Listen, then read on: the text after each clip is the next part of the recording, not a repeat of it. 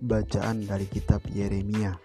Tuhan bersabda kepadaku, "Pergilah dan beritahukanlah kepada penduduk Yerusalem dengan mengatakan, Beginilah sabda Tuhan: Aku teringat akan kasihmu pada waktu engkau masih muda, akan mencintai pada waktu engkau menjadi pengganti.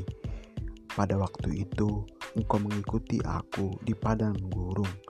Di negeri yang tidak ditaburi. Ketika itu Israel kudus dari bagi Tuhan sebagai buah bunggaran dari hasil tanahnya.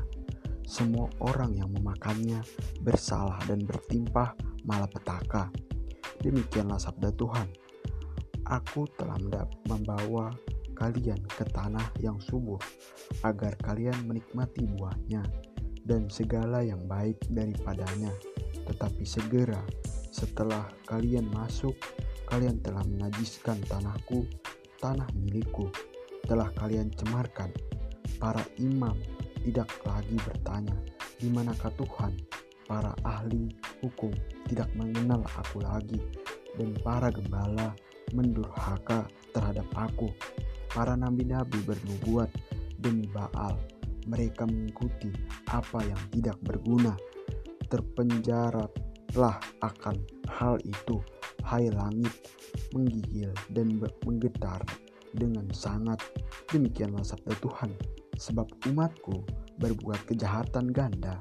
Mereka meninggalkan daku, sumber air yang hidup, dan menghasilkan sendiri kolam yang bocor dan tidak akan menahan air. Demikianlah sabda Tuhan syukur kepada Allah. Itulah Injil pada hari ini, Kamis 23 Juli 2020. Betapa berharganya kasih setiamu, ya Allah, anak-anak manusia berlindung dalam naungan sayapmu, sebab padamu ada sumber hayat di dalam terangmu, kami melihat terang.